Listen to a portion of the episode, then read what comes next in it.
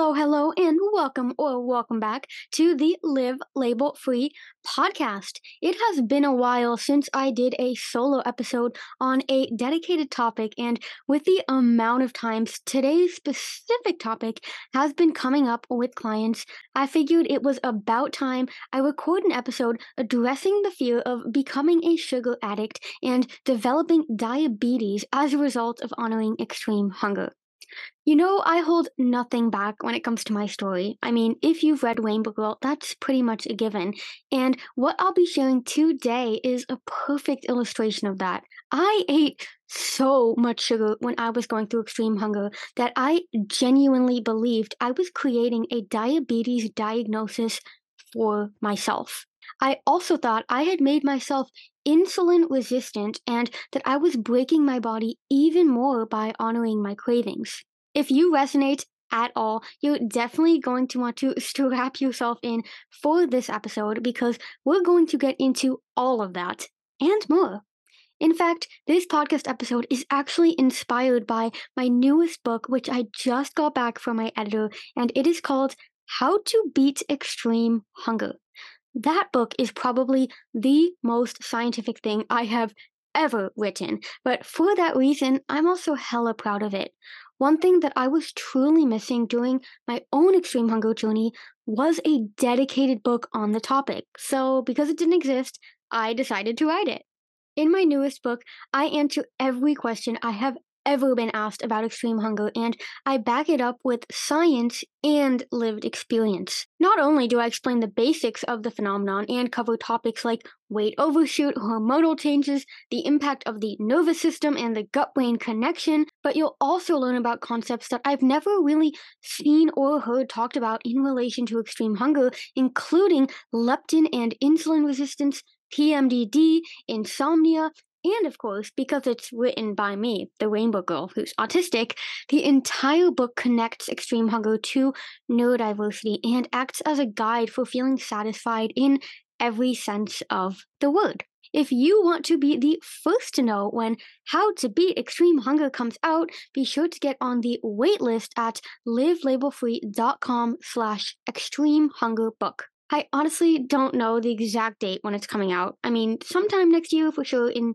2024. So if you're listening to this or watching this on YouTube, the day that this airs towards the end of 2023 um i mean you're definitely going to want to get on the waitlist because the book is coming out in 2024 and if you're on the waitlist you'll be the very first one not only to hear about when it's releasing but everyone who's on my book waitlist ever is always going to get exclusive bonuses and like pre-launch access just you know as a thank you for being on the waitlist and being as excited as I am. So again, the waitlist link is livlabelfree.com forward slash extreme hunger book. And now let's get into today's episode.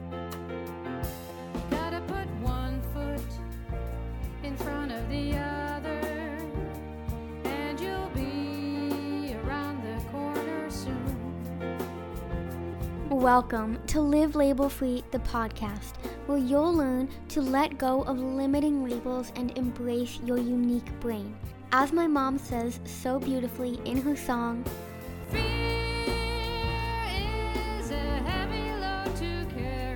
Which is why on this podcast, you'll learn the scientific links between neurodiversity and eating disorders, giving you a deeper understanding of how you can face your fears and become truly free. Together, you and me, we will keep putting one foot in front of the other.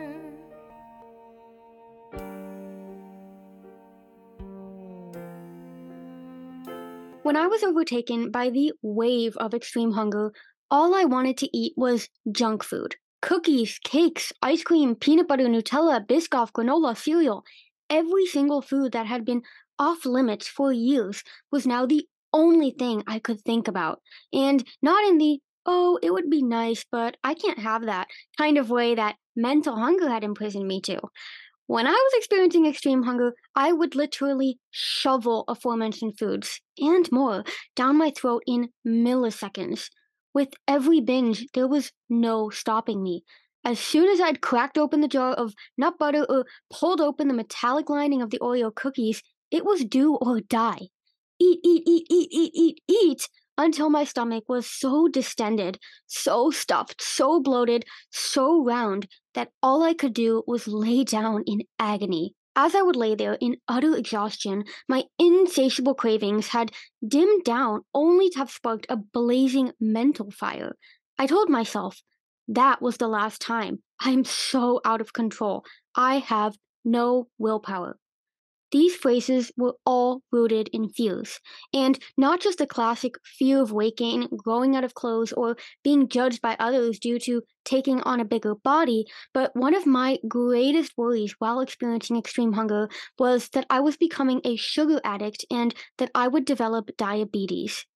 It's not uncommon to read or hear articles saying how most people are addicted to sugar these days and that the key to preventing sugar addiction is to quit sugar. As if I hadn't tried quitting sugar already. I'd avoided sugar for years. I mean, as I write in my memoir, Rainbow Girl, I replaced any and all sweets with a healthier, light, and high protein version. Cookie craving? No problem. I'll just have this delicious cookies and cream flavored protein bar instead. Cake craving? No problem. I'll just mix a scoop of protein powder with oat flour and almond milk, mix it up, pop it in the microwave, and say, Wow, this tastes just like the real thing. Nutella craving? No problem. I'll just make my own no sugar, no oil added version by blending hazelnuts and cocoa powder. Yum! But who was I kidding? I wasn't fooling anyone. Anyone but myself. The wonderful thing about your body is that it cannot be fooled.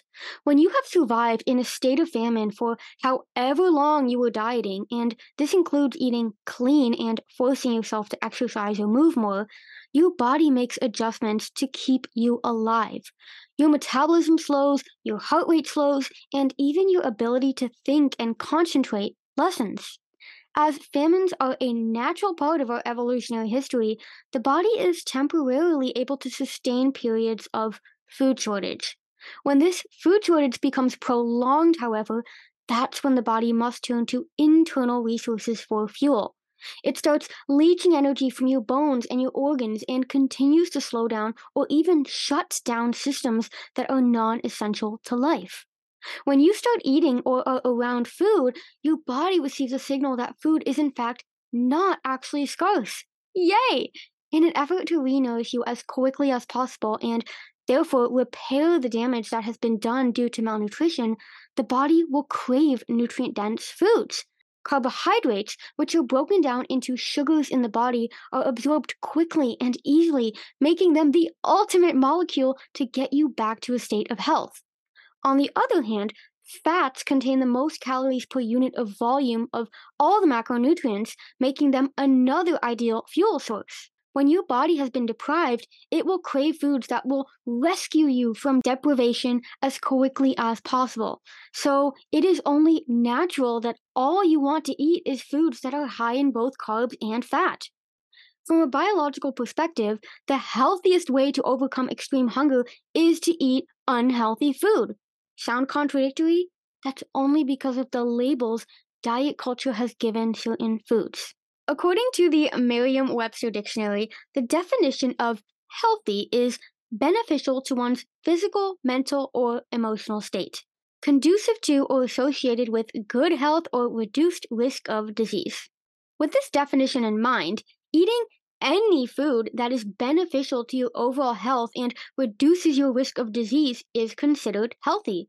So, yes, even all the sweets, fried foods, and thousands upon thousands of calories, as these are all being used by the body to build trust. Now, speaking of disease, let's circle back to the fear of developing diabetes, as this is so incredibly common when experiencing extreme hunger. Before unpacking just why this fear is scientifically unfounded, however, it's important to understand exactly what diabetes is. As you may know, there are two types of diabetes, type 1 and type 2. We'll get to the differences in just a moment, but in both types, someone with diabetes cannot make enough insulin. Insulin is a hormone made by the islets, which are clusters of beta cells, and I won't get into that too deep here because I explain all of that in my book. Um, and insulin is made in the pancreas, and it plays a crucial role in regulating blood sugar levels. When you consume energy, your body breaks down the carbohydrates into glucose, which then enters your bloodstream. In response to the rise in blood sugar levels, the pancreas releases insulin, which transports the glucose to different parts of the body. Insulin acts as a key that unlocks cells, which allows the glucose to enter. Once inside the cells, glucose then can be used for immediate energy needs or will be stored as glycogen in the liver and muscles for later use. So, how does this apply to the two different types of diabetes? Well, type 1 diabetes is a genetic condition caused by the autoimmune response against the pancreatic beta cells, making the pancreas incapable of producing sufficient insulin. Type 1 diabetes is a condition someone is born with, meaning it is often diagnosed earlier in life and requires lifelong insulin therapy to keep blood sugar levels in check. Type 2 diabetes, on the other hand, is developed during someone's lifetime.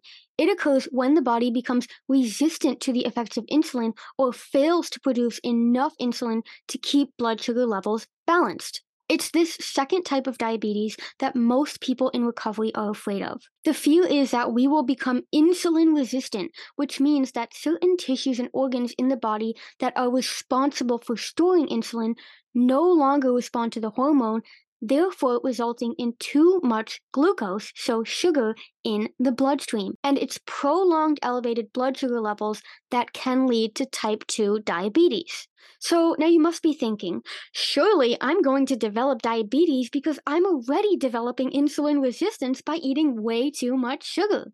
And here's where the science gets super interesting. Having insulin resistance does not directly cause diabetes. In fact, anyone can develop temporary insulin resistance. An excellent example of temporary insulin resistance is seen in some women while pregnant. During pregnancy, the placenta produces hormones that help support the growth and development of a baby. Some of these hormones, including human placental lactogen, estrogen, and cortisol, can interfere with insulin action in the mother's body, making the cells less responsive to the effects of insulin. As a result, more insulin is needed to maintain normal blood sugar levels. The temporary insulin resistance that occurs during pregnancy is a physiological adaptation to supply an adequate amount of carbohydrates to the growing fetus, which uses glucose as the main energy source. Similar to a growing fetus, your body requires lots of energy to heal and repair. As you learned, the reason you crave so many carbs, which are sugars, is because sugar is one of the most efficient fuel sources, and your body is going to do its best to get you healthy as quickly and efficiently as possible. And similar to a pregnant person, which is ironic, as you may joke that you look pregnant while you are bloated after extreme hunger, you may develop temporary insulin resistance during your extreme hunger period. I mean, I'm pretty sure I did.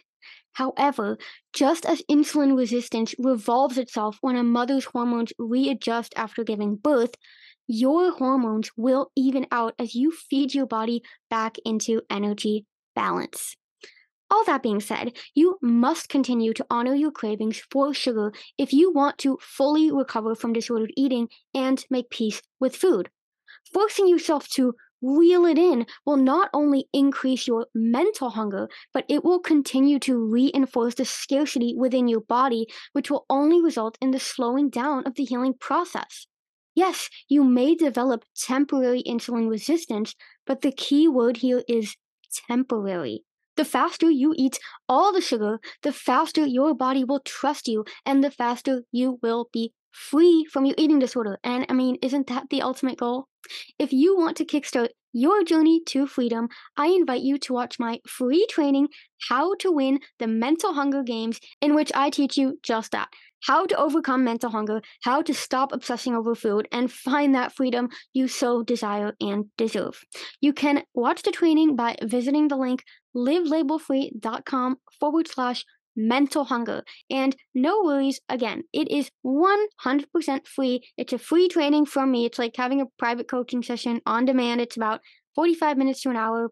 Can't remember, but that training is jam packed with values. I kind of guide you through the three essential knowledge steps you need to know about mental hunger and how to overcome it. Um, yeah, I mean, you're going to get so much out of it. I have no doubt about that at all. I will see you at the Mental Hunger Games, and otherwise, I will talk to you in the next episode.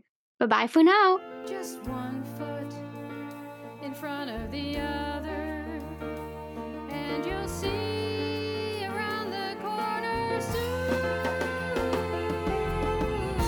This podcast has been recorded by your host, Liv. This podcast has been edited by my small but mighty Liv Label Free team, and the beautiful song One Foot in Front of the Other that you are now listening to was written and recorded by my beautiful mom, Louise Alexandra. I am so grateful for my team and everyone who supports Liv Label Free. Together, we are always stronger.